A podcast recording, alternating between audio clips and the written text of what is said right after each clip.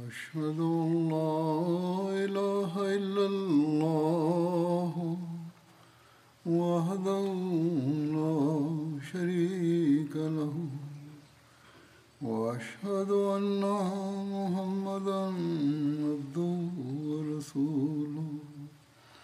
أما بعد فأعوذ بالله من الشيطان الرجيم. بسم الله الرحمن الرحيم. الحمد لله رب العالمين. الرحمن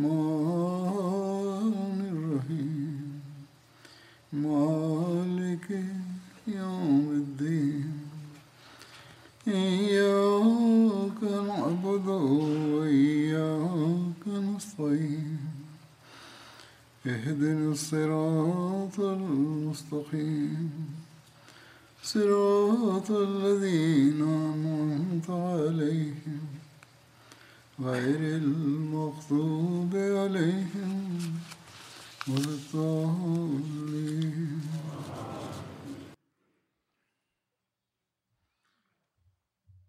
Hazrat Amir al-Muminin Mwenyezi Mungu amsaidie sana anasema kuhusiana na vita vya Uhud.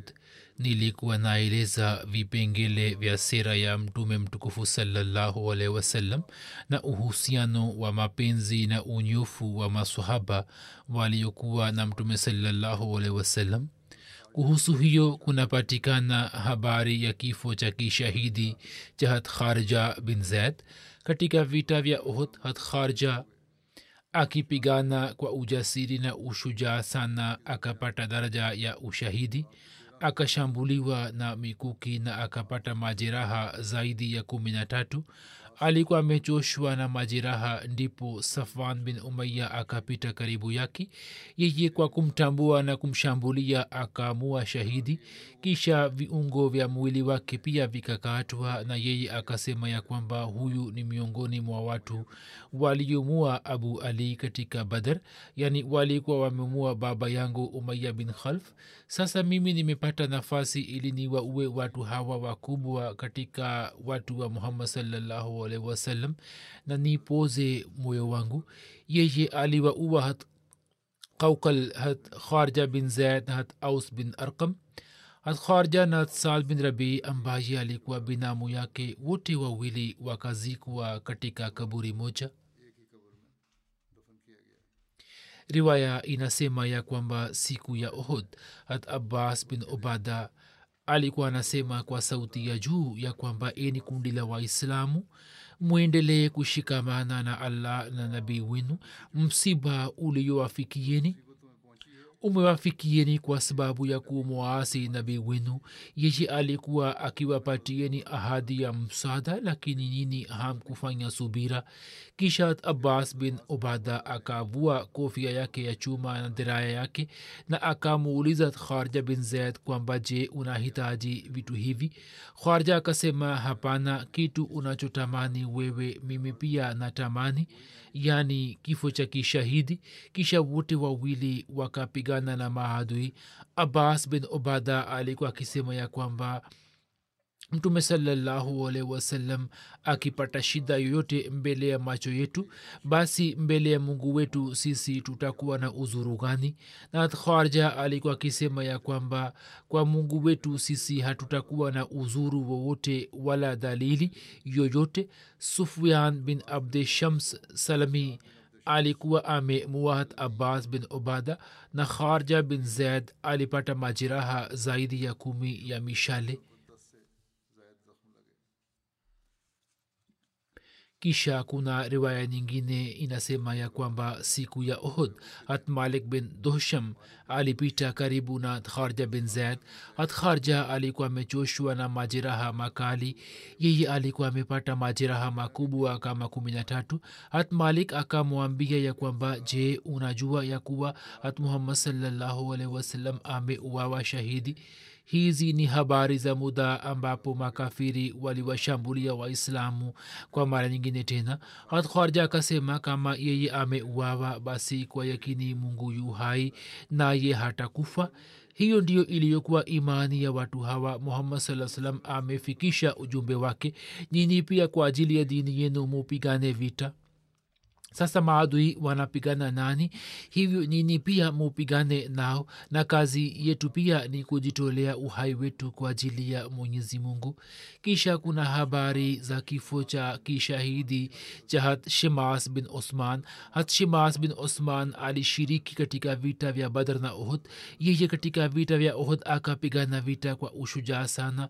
Mtume salallahu wasalam akasema kwamba mimi nikamkuta shimas bin osman kama ngao mtume akiona kulia na kushoto kwake alikuwa akimkuta shimas ambaye kwa upanga wake alikuwa akipigana na maadui mpaka mtume salallahu alaihi akazimia. Pale aliposhambuliwa na maadui na jiwe likaaja kumpiga yeye.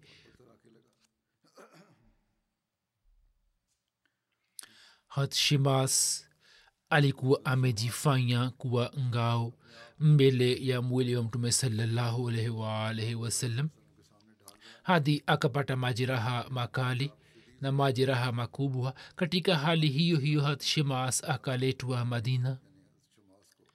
Alikuwa bado yu hai. Yeye akapelekwa kwa hat aisha. Hatume salma akasema kwamba binamu yangu je atapelekwa katika nyumba ya mtu mwingine? Hapo mtume salallahu alehi wasalam akasema ya kwamba mumpeleke kwa hat ume salama. Basi akapelekwa huko na yeye katika nyumba yake akafariki dunia.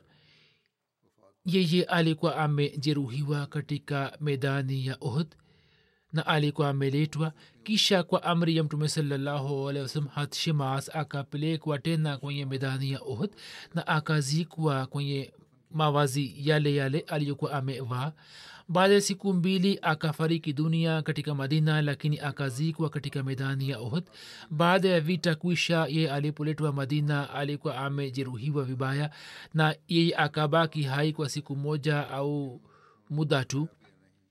Na inasemwa ya kwamba yeye katika muda huo hakula wala kunywa chochote na alikuwa na hali tete na alikuwa amezimia kifo cha shemaas kilitokea katika umri wa miaka thelathini na minne na yeye wakati ule alikuwa kijana kuhusu shemaas bin osman historia imetunza tukio moja ambalo limekuwa mfano wa upendo na mapenzi yake kwa mtume salallahu alaihi na kwa ajili ya islam pia ni mfano wa kujitolea kwa kiwango cha juu.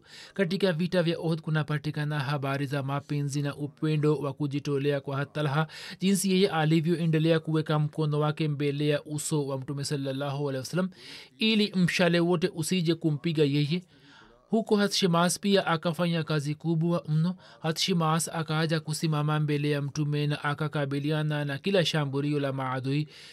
Kuhusu hatshimas mtume salallahu alisema kwamba kama nimfananishe shemas na kitu fulani basi nitamfananisha na ngao kwani yeye katika medani ya ohod alikuwa amejifanya kuwa ngao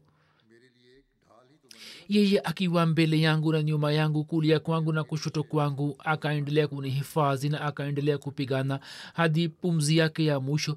Mtume saa salam akiona popote alikuwa anasema kwamba nilikuwa namwona shimas akipigana kwa ushujaa sana. Adui walipofanikiwa kumshambulia mtume salallahu salam na mtume akazimia ye akaanguka chini. Hata wakati ule pia shimaas akaendelea kusimama kidete akiwa ngao yake mpaka akajeruhiwa vibaya. Katika hali hiyo hiyo akaletwa madina. Hatume salama akasema kwamba huyu ni mwana wa baba yangu mdogo. Mimi ni jamaa yake wa karibu. Hivyo yeye apatiwe matibabu katika nyumba yangu lakini kwa sababu ya majeraha makali baada ya siku moja na nusu tu ye akafariki dunia mtume salallahu alaihi wasallam akasema kwamba shimas pia azikwe katika mawazi yake kama walivyozikwa mashahidi wengine. Kisha kuna habari ya shahadat hatnuman bin malik. Hatnuman bin malik alishiriki katika vita vya badar na uhud na katika vita vya uhud akauawa shahidi safwan bin umaya akaamua shahidi. Sawa na riwaya nyingine hatnuman bin malik alikuwa ameuawa na aban said. Hatnuman bin malik hat mujazir bin ziyad na hat ubada bin hassas. Wote walizikwa katika kaburi moja kwenye vita vya ohd hat numad bin malik mtume mtukufu sallahualwasalam alipoondoka kwa ajili ya vita vya ohd na aliposhauriana na abdullah bin ubai bin sulul wakati yule hatnuman bin malik akamwambia mtume saa akisema ewe mtume wa allah wallahi mimi lazima nitaingia peponi. Anasema kwa imani sana anamwambia mtume kwamba mimi bila shaka nitaingia peponi. Mtume akasema kwamba kivipi hatnuman akasema kwamba sababu yake ni kwamba mimi natoa ushahidi ya kuwa hakuna apasaye kuabudiwa isipokuwa allah na wewe ni mtume wa allah salallahu alaihi wasallam na mimi sitakikimbia kamwe vita. Hapo mtume akasema kwamba wewe umesema kweli hivyo ye siku ile ile akauawa shahidi. Khalid bin abu malik jadi anasimulia ya kwamba mimi riwaya hii niliikuta kwenye kitabu cha baba yangu ya kwamba hatnoma bin qaukal ansari alikuwa amefanya dua ya kwamba e mungu wangu mimi naapa kwako jua bado halitazama ndipo mimi pamwe na ulemavu wangu nitakuwa natembea katika majani ya pepo. Hivyo siku ile ile ye akawa shahidi mtume akasema kwamba mwenyezi mungu alikubali dua yake kwani mimi nikamwona katika ruya kwenye kashf ya kwamba mwenyezi mungu alimwambia mtume saa salam alisema kwamba mimi nikamwona yeye alikuwa anatembea peponi na yeye hakuwa na ulemavu wowote. Kisha kuna habari za harat sabit bin dahda. Sabit bin dahda pia alishiriki vizuri katika vita vya ohd alikuwa amejitolea sana katika vita vya ohd baada ya kushamiri kwa taarifa ya kifo cha mtume sallahualwasalam baadhi ya waislamu walisema kwamba sasa kwa kuwa mtume ameuawa shahidi hivyo nini murejee kwa kaumu yenu? Wao watawapatieni amani?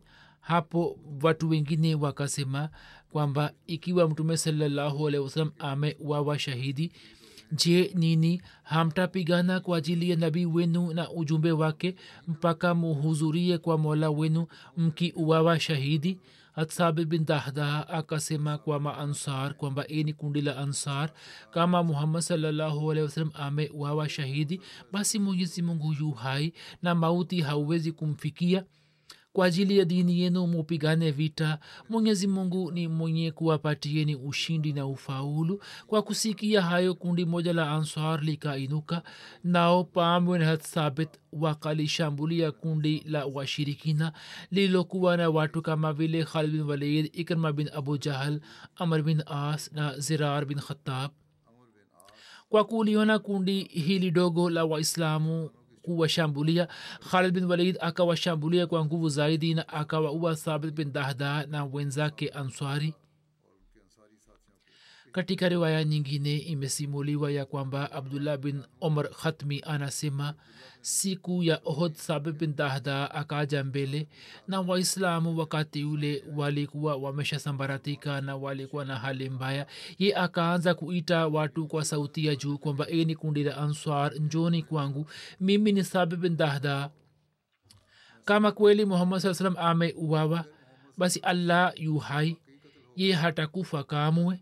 Hivyo nini mupigane ili kuitetea dini yenu na allah atawajaalieni ushindi na atawasaidieni? Hivyo kundi moja la ansar wakajumuika kwake. Huyu alikuwa answari na yeye akiwa na waislamu akaanza kuwashambulia makafiri.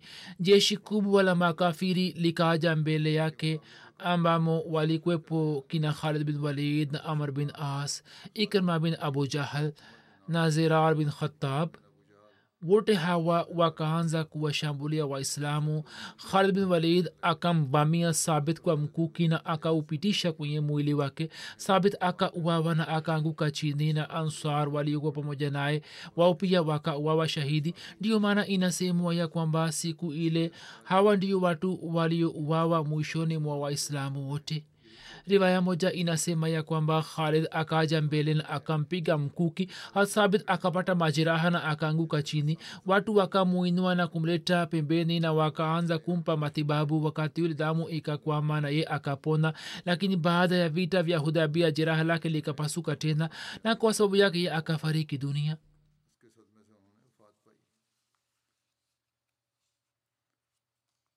Hiyo pia ni riwaya moja jabir bin samura anasimulia ya kwamba nabii salallahu alaihi wasallam alikwenda kushiriki katika mazishi ya sabi bin dahda kwa kutembea na akaja nyumbani kwa kupanda farasi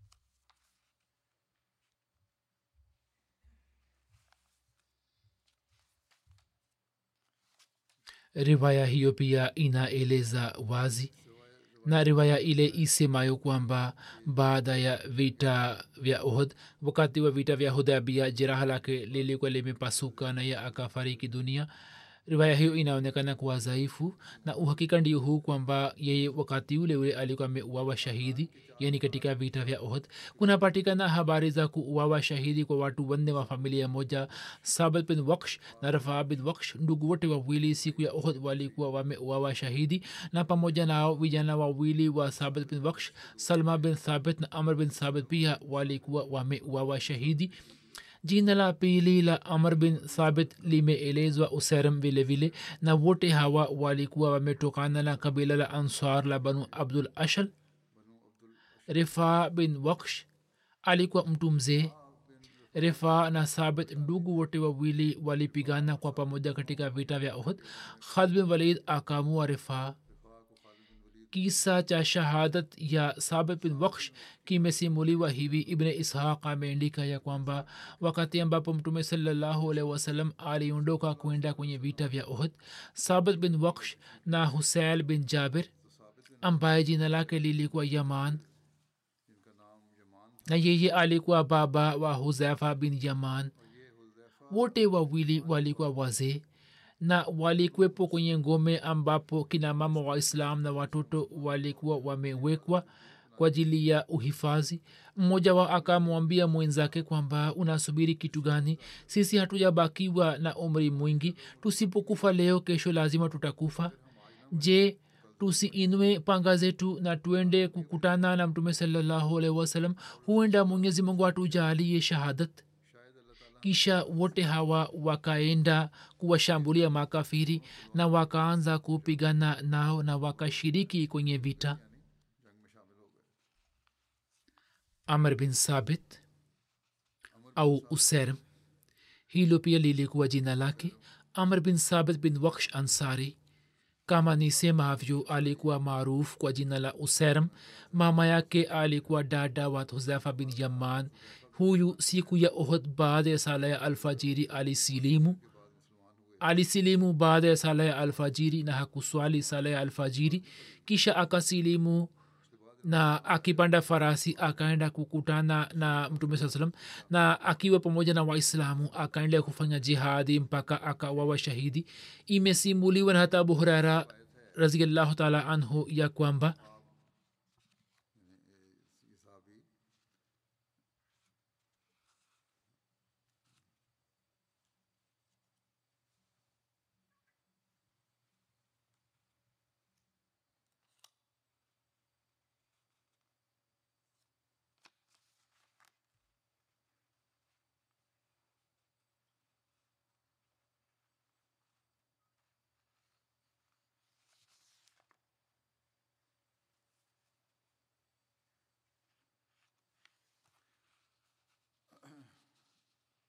mtume sallahualm aliwauliza masahaba akisema kwamba niambieni kuhusu mtu ambaye hakuswali lakini yeye ni mtu wa peponi.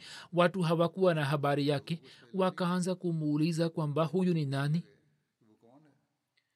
Mtume akasema kwamba huyu ni usaram bin usaram yani amr bin sabit inapatikana katika riwaya moja kwamba userem alikuwa anakataa islam mbele ya kaumu yake ilipotokea vita ya ohd na mtume saa salam akaondoka kwenda vitani. Uhakika wa islam ukawa wazi mbele ya userem. Yeye akakubali islam. Kisha akiwa na upanga wake akaaja kwa kaumu yake na akaenda kupigana na maadui mpaka majeraha yakamchosha. Katika muda huo huo watu wa banu abdul ashal wakaaja kutafuta maiti za mashahidi zao na wao wakamwona ghafla. Wakashangaa na wakasema kwamba huyu ni userem nani amleta hapa? Silikuwa tumemwacha nyuma? Huyu alikuwa nakataa islam. Kisha wakamuuliza kwamba ewe userem kivipi umefika hapa? Umekuja kwa sababu ya ghira ya kaumu yako au kwa sababu ya islam? Akasema nimekuja kwa sababu ya islam. Nimeikubali islam kuwa kweli. Ndio maana nimekuja hapa na mimi nimesilimu kwa kumwamini allah na mtume wake salaa salam na nikaendelea kupigana na maadui na upanga wangu pamoja na mtume saa salam mpaka nikapata hali hiyo ambayo mnaiona. Kisha ye akakata uhai katika mikono ya watu. Mtume alipoelezwa habari zake mtume akasema kwamba huyu ni mtu wa peponi. Nilikuwa nimesimama hapo nyuma kwamba yeye aliposema kwamba huyu ni mtu wa peponi ilikuwa imeandikwa raziallahu anhu ilhali wangetakiwa kuandika salallahu alaihi wasallam. Hivi nilikuwa nafikiri kwamba labda sahaba atakuwa ametamka maneno hayo lakini habari hizi zinaeleza wazi kwamba mtume akasema kwamba huyu ni mtu wa peponi na riwaya iliyotangulia pia ni sahihi kwamba bila kuswali akaingia peponi na huyu ndiye mtu. Akaja katika muda wa mwisho na akapata daraja ya shahada mtu wa nne wa familia aliyeuawa shahidi alikuwa salma bin thabit jina kamili la salma bin thabit lilikuwa salma bin thabit bin waksh hasalma alishiriki katika vita vya badr katika vita vya ohd abu sufyan akamua hasalma bin thabit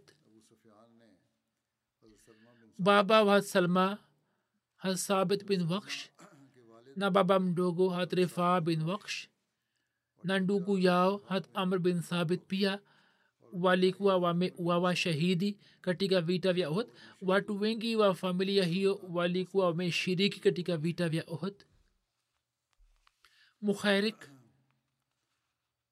alikuwa myahudi na alitokana na banu nazir muhammad bin umar aslmi alieleza kwamba huyu alikuwa amesilimu na wengine wamesema kwamba huyu alikuwa miongoni mwa banu kainqa na wengine wanasema kwamba alitokana na banu salba bin fidhiyun huyu alikuwa miongoni mwa maulama wakubwa wa mayahudi. Yeye akamtambua mtume saa salam kwa sifa zake na kwa elimu yake lakini mapenzi ya dini yake yakaendelea kumtawala hakumwamini siku ya jumamosi akasema eni kundi la mayahudi wallahi nini mnajua kwamba kumsaidia muhammad saa salam kumewajibika juu yenu. Yani ali jeshi lilikuwa limeondoka siku ya ijumaa na ye akawaambia siku ya jumamosi. Ye akasema leo ni siku ya sabato. Watu wakasema kwamba leo ni siku ya sabato. Leo hakuna kupigana vita ye akasema kwa ajili yenu hakuna sabato. Kisha akawaambia watu wa kaumu yake kwamba leo nikiuawa basi mali yangu itakuwa mali ya muhammad saa salam atumie popote anapotaka kutumia. Kisha akashika silaha na akaondoka. Vita ilipotokea huyu akawawa shahidi. Hapo mtume akasema kwamba mukharek ni mbora katika mayahudi kuliko wote. Riwaya moja inasema kwamba mtume akasema kwamba mukharek aliwashinda mayahudi na salman akawashinda watu wa faris na bilal akawashinda watu wa uhabeshi. Mwandishi moja wa sera ameandika kuhusu mukhairek kwamba rai moja ndiyo hii kwamba yeye kwa ajili ya islam akipigana na maadui akajitolea uhai wake. Na juu ya ulimi mtukufu wa mtume saa salam maneno yenye sifa yakatamkwa kwa msingi huo waandishi wengi wa sera na wanahistoria wamemwingiza katika waislamu. Na ibn hisham suheli ibn hajar ibn kasir bladri qazi ayaz na imam nawawi na wengine wamo ndani yake ambao wamemwingiza katika waislamu. Kisha kuna habari za hat abdullah bin jahsh katika historia imeindikwa ya kwamba mapenzi ya mungu na mtume wake yalikuwa yamemsahaulisha dunia nzima.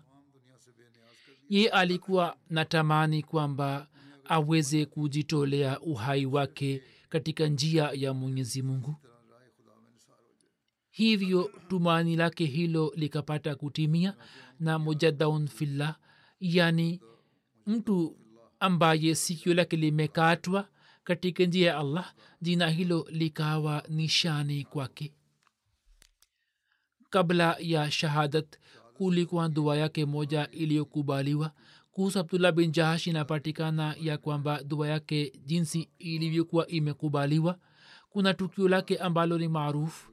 Ishaq bin saad bin abi waqas anasimulia kutoka kwa baba yake ya kwamba hata abdullah bin jahash alimwambia baba yangu saad siku ya ohd kwamba njo tufanye dua kwa allah. Hivyo wote wakawa pembeni. Na kwanza saad akafanya dua kwamba ewe allah kesho nikikutana na maadui nipigane na mtu ambaye awe mkali katika kushambulia awe adui shujaa na haiba yake iwe juu. Mimi nipigane naye na nimue katika njia yako na nichukue silaha zake? Hapo abdullah bin jahash akasema amin. Kisha abdullah bin jahash akafanya dua. Kwanza ilikuwa dua ya saad na hii ilikuwa dua ya abdullah bin jahash kwamba ewe allah kesho mtu aje mbele yangu ambaye awe mkali katika kushambulia na haiba yake iwe juu na mimi kwa ajili yako nipigane naye na yeye apigane nami yeye akinishinda ani uwe na akinikamata akate sikio na pua yangu masikio na pua yangu. Na mimi nikihuzuria mbele yako wewe uniulize kwamba ewe abdullah katika njia ya nani? Pua yako na masikio yako mawili yamekatwa. Mimi niseme kwamba ewe allah katika njia yako na kwenye njia ya mtume wako salallahu alaihi wasallam na katika jibu wewe useme kwamba umesema kweli yani yeye alikuwa na tumaini kutoka allah kwamba allah aseme kwamba umesema kweli. Hasada anasema kwamba dua hii ya abdullah bin jahash ilikuwa bora kuliko dua yangu. Kwani siku ya mwisho ya vita mimi niliona pua na masikio yake yalikuwa yamefungwa kwenye kamba moja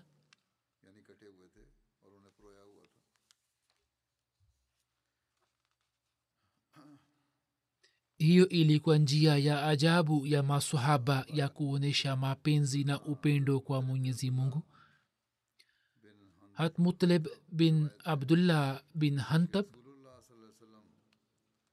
anasimulia ya kwamba mtume salallahu alaihi waalaihi wasallam siku ambapo alielekea kwenda ohd mtume salallahu alaihi waalaihi wasallam njiani akapiga kambi kwenye eneo la shekhen karibu na madina ambapo mtume salama akamletea mkono wa mbuzi uliokumekangwa na mtume akaala kiasi kisha akaleta nabiz na mtume sasam akanywa nabiz hicho pia ni chakula aina fulani ya chakula kisha mtu mmoja akachukua bakuli ya nabiz na akanywa kiasi fulani. Kisha abdullah bin jahash akachukua bakuli kutoka kwake na akanywa mpaka akamaliza.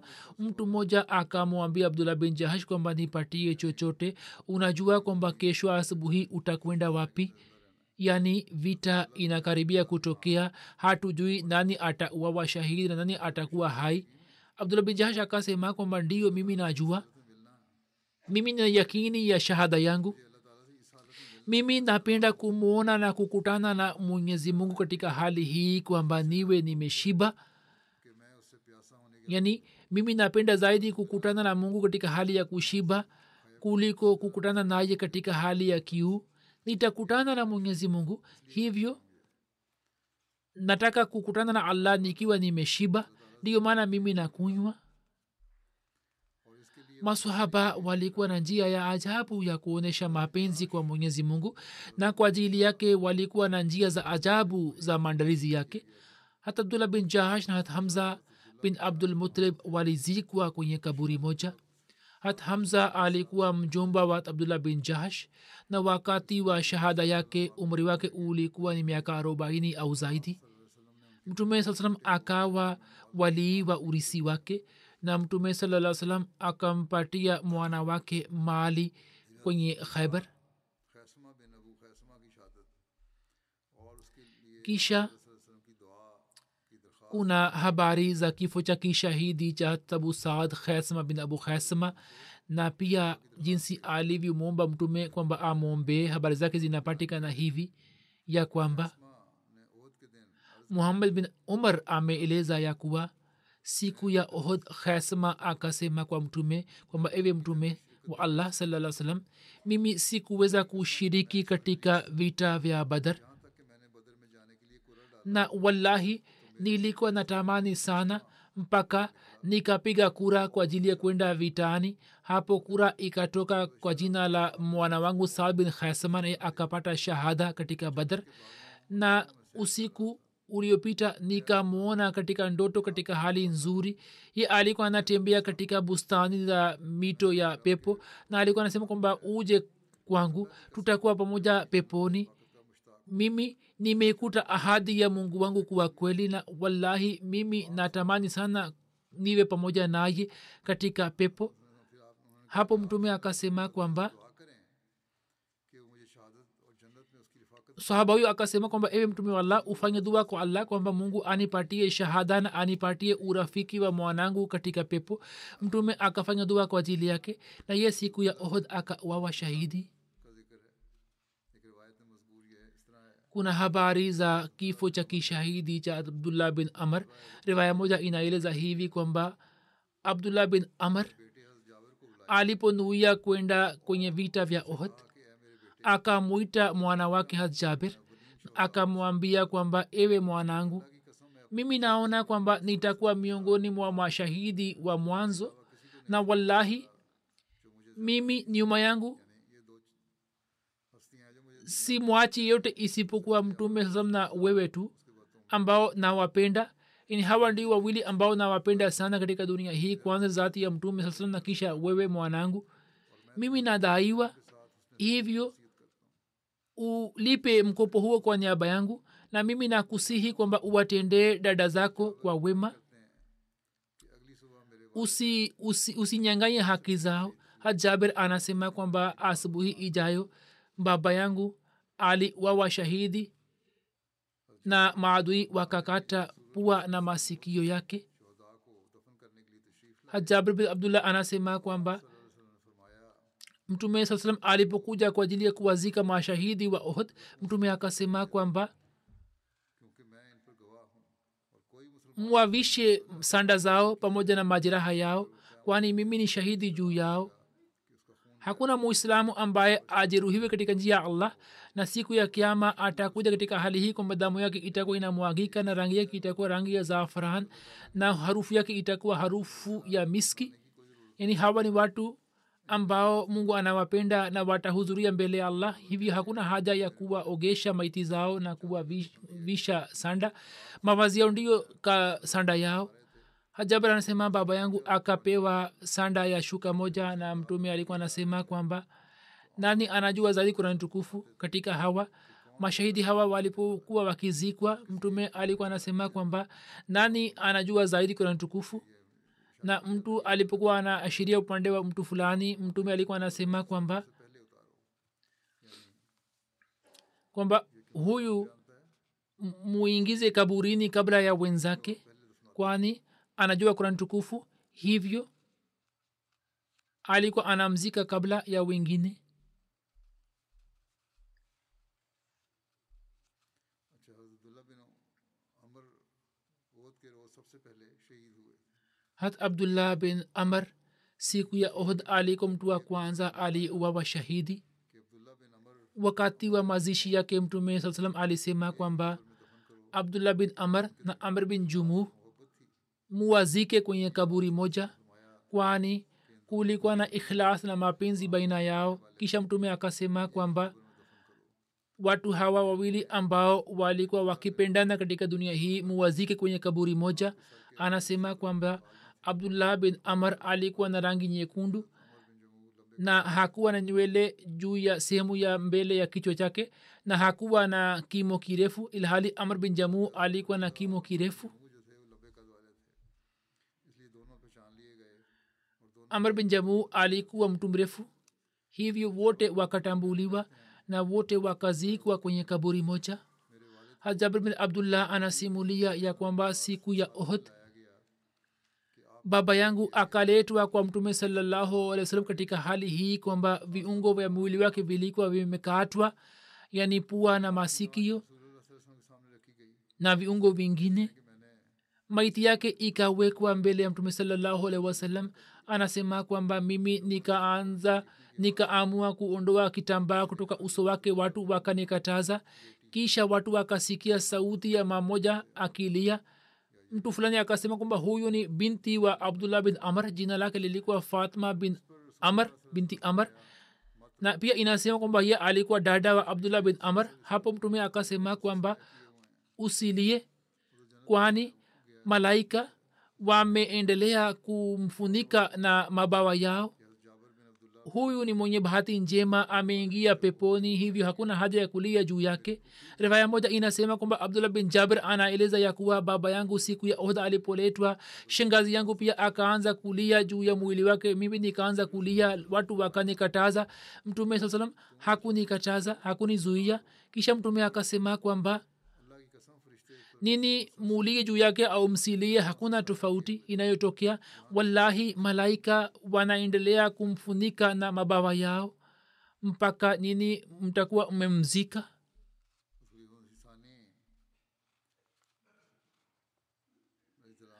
Khalidulmsisani raziallahu taala anhu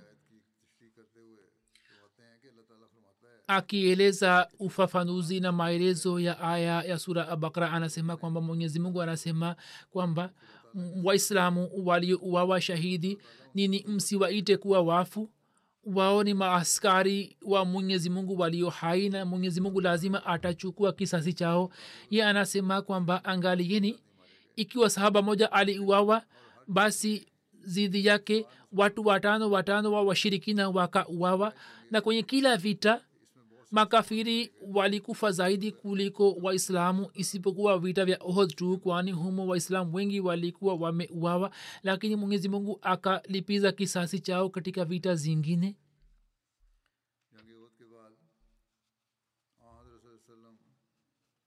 Baada ya vita vya ohd kuisha mtume salallahu waalihi kwa sababu ya udhaifu wake siku ile aliswali swala akiwa ameketi.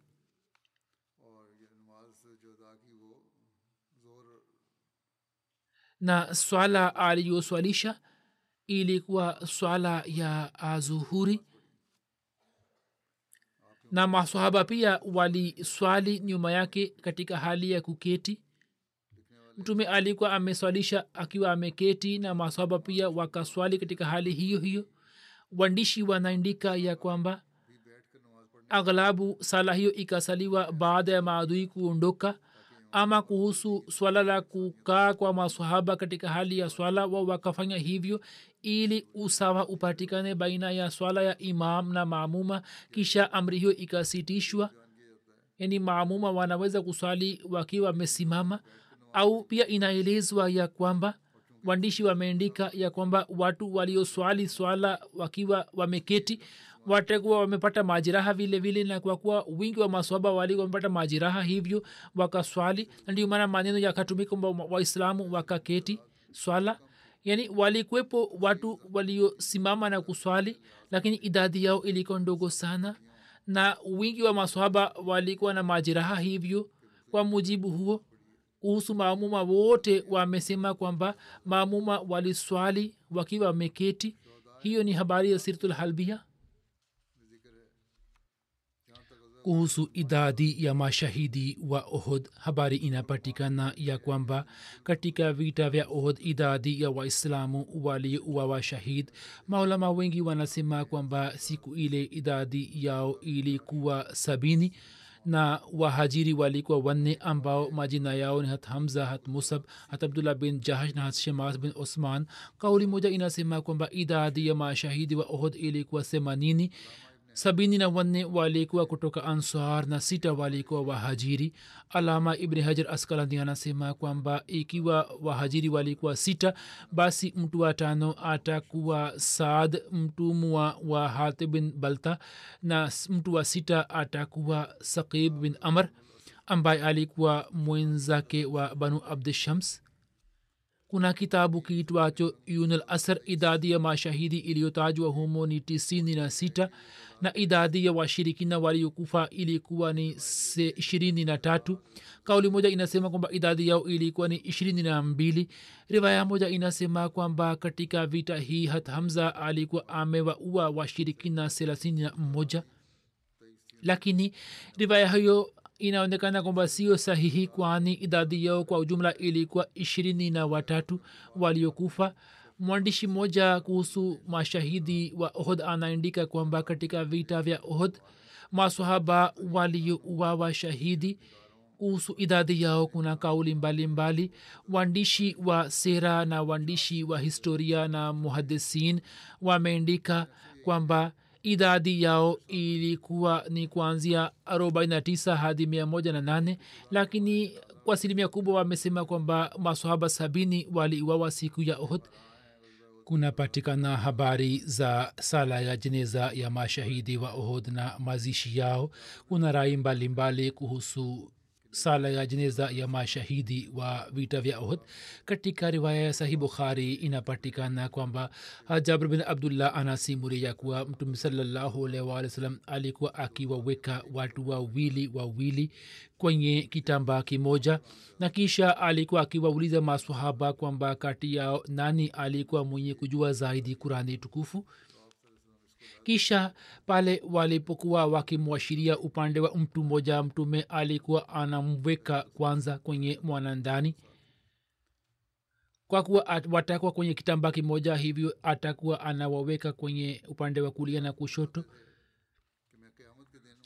Kwanza mmoja alikuwa anawekwa na kisha mwingine. Kisha mtume alikuwa anasema kwamba siku ya kiama mimi nitakuwa shahidi wa watu hawa na aliku anatoa amri ya kuwazika kwenye damu yao wao hawakuogeshwa wala sala yao ya jeneza iliyosaliwa. Katika riwaya nyingine ya sahih bukhari inapatikana hata ukba bin amir anasimulia ya kwamba siku moja mtume saa salam alikuja na mtume salallahu wasalam akaswali swala ya jeneza ya mashahidi wa uhud. Katika riwaya nyingine ya bukhari inapatikana kwamba mtume alikuwa ameswali sala yao ya jeneza baada ya miaka minane. Hizi ni riwaya mbalimbali mbali kama wasimuliaji walivyoeleza lakini inaonekana kwamba wakati ule haikusaliwa na baadaye ikasaliwa katika suna ibne maja inapatikana hata ibne abbas anaeleza ya kwamba mashahidi wa vita vya ohd walikuwa wakiletwa kwa mtume na mtume alikuwa akiswali jeneza ya mashahidi kumi kumi na maiti hat hamza ikabaki kwa mtume ilhali mashahidi wengine walikuwa wakipelekwa pembeni. Yawezekana kwamba humo pia awe amekosea katika kuelewa katika sunan abu daud hat anas bin malik anasimulia ya kwamba mashahidi wa vita vya od maiti zao hazikuoshwa na wao wakazikwa pamoja na damu yao yani majeraha yao na sala yao ya jeneza haikusaliwa. Katika riwaya moja ya sunan abu daud hat anas anasimulia kwamba mtume salallahu alih wa sallam hakuswali sala ya shahidi yeyote isipokuwa hamza katika riwaya sunan tirmzi hat anas bin malik anasimulia ya kwamba mtume salallahu wasalam hakuswali jeneza ya mashahidi wa vita vya ohd wengi wanasema kwamba sala ya jeneza haikusaliwa. Katika sirti hisham na sirti halbia imeendikwa kwamba mtume salallahu salam aliswalisha jeneza ya mashahidi wa ohd kwa njia hii kwamba kwanza kabisa sala ya jeneza ya hathamza ikasaliwa na mtume akatamka takbirat saba kwenye jeneza na sawana sita halbia akatamka takbirat nne kisha mashahidi wengine moja baada ya mwingine akaletwa na maiti yake ilikuwa inawekwa karibu na maiti hat hamza na mtume alikuwa akisalisha jeneza ya wote wawili na hivyo mashahidi wote jeneza yao ikasaliwa mara moja na hat hamza jeneza yake ikasaliwa mara sabini na mbili na wengine wanasema ikasaliwa mara tisini na mbili riwaya hizi zilizoendikwa inaonekana kwamba baadhi ya riwaya ni dhaifu katika kitabu cha sera dalnubua imeendikwa kwamba karibu na maiti hamza mashahidi tisa walikuwa wakiletwa na sala yao ya jeneza ilikuwa ikisaliwa na kisha walikuwa wakipelekwa kisha wakiletwa mashahidi tisa na hivyo jeneza yao ikasaliwa na mtume kila mara akatamka takbirat saba. Kwenye sirte halbia na kuhusu jeneza ya mashahidi wa vita vya ohod habari zao zimezungumzwa na kwenye kitabu vitabu hivi.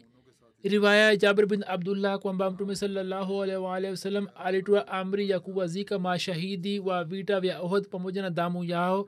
Maiti zao hazikuoshwa na sala yao haikusaliwa. Ameitaja kuwa madhubuti zaidi. Hivyo natija yao ndio hii kwamba sala yao jinaza haikusaliwa harat imam shafi anasema kwamba kwa riwaya mbalimbali habari hii inaeleweka wazi kwamba mtume salallahu wasalam hakuswali jeneza ya mashahidi wa uhud na riwaya zinazozungumzia kwamba mtume alikuwa amesali jeneza yao na alikuwa ametamka takbirat sabini juu ya hamza habari hiyo siyo sahihi. Ama kuhusu riwaya ya ukuba bin amir kwamba mtume sasam baada ya miaka minane alikuwa ameswali jeneza yao katika riwaya hiyo habari hii imetajwa kwamba tukio hili ni baada la miaka minane. Yani hali kutokea wakati ule. Imam bukhari kwenye kitabu chake amefunga mlango chini ya anuani assolatu ala shahidi yani jeneza ya mashahidi na ameleta chini yake hadisi mbili tu. Kwenye hadisi ya kwanza ambayo imesimuliwa na jabir bin abdullah habari hii ni wazi kwamba mashahidi wa ohd maiti zao hazikuoshwa na jeneza yao haikusaliwa. Katika hadisi nyingine ukba bin amir amesimulia ya kwamba ana nabiyu kharaja yauman fasalla ala ahli uhudin salatahu ala lmayiti siku moja mtume saa salam alitoka na akaswalisha sala kama jeneza juu ya mashahidi wa ohd na habari hiyo inapatikana katika bukhari katika sehemu nyingine na sahaba huyo huyo anasimulia ya kwamba swalla rasulullahi ala katla ohodin baada samaniyata sinina kalmuwadde lilahyae walamwat kwamba mtume salallahu salam baada ya miaka minane aliswali juu ya mashahidi wa ohd kama vile watu walio au waliokufa wanasindikizwa. Alama ibni hajar askalani anasema kwamba muradi wa imam shafi ndio huu kwamba muda mwingi ukipita juu ya kifo cha mtu juu ya kaburi lake sala ya jeneza haisaliwi. Na kwa imam shafi mtume alipojua kwamba muda wa kifo chake ukaribu hapo akaenda kwenye makaburi ya mashahidi hawa na akiwasindikiza akawaombea dua na akawaombea dua ya maghufira. Jumuiya pia ina mtazamo huo huo aliyoindika mirza bashir ahmad sahib kwamba japokuwa wakati ule jeneza yao haikusaliwa habari hiyo ni wazi. Zipo riwaya ambazo zinaunga mkono na mtazamo huo kwamba mashahidi wa uhud jeneza yao haikusaliwa wakati ule. Lakini katika zama za baadaye ulipowadia zama za kifo cha mtume salallahu wasalam mtume salallahu alwalhi wasalam akasali sala ya jeneza ya mashahidi wa ohd na akawaombea kwa uchungu mkubwa sana. Habari hizi bado zipo. Nitazieleza katika siku za usoni kuhusu hali ya dunia pia niseme machache. Moto wa vita unaendelea kusambaa kwa ajili ya kuusalimisha ubinadamu kutoka maangamio. Kuna haja ya kufanya dua nyingi na maombi mengi na wahamadia ikiwa wafanye dua sahihi wanaweza kuusaidia ubinadamu. Serikali ya kiisraeli inaendelea na jambo lake. Kwenye kila jambo wao wanatafuta uzuru fulani na wanaeleza kwamba hii ndiyo sababu yake tuliyoifanya na serikali hiyo haiko tayari kukubali jambo lolote la kiakili. Na serikali zingine za dunia ambazo zina nguvu zina matakwa yao au zinaogopa kutoka israeli.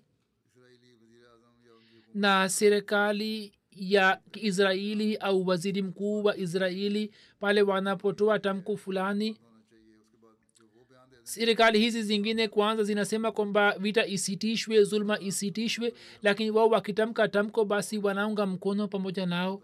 Mwenyezi mungu awarehemu waislamu na awafanye wainame mbele ya mwenyezi mungu. Hii ndio njia pekee ambayo kwa kuishika watu hawa wanaweza kurekebisha dunia yao na akhira yao mwenyezi mungu awarehemu na atujalie kufanya maombi mengi na aturehemu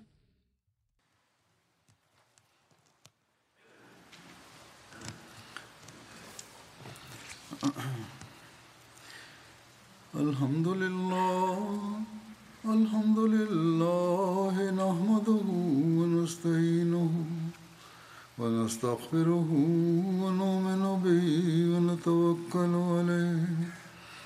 ونعوذ بالله من شرور أنفسنا ومن سيئات أعمالنا. من يهده الله فلا مضل له ومن يضلل فلا هادي له.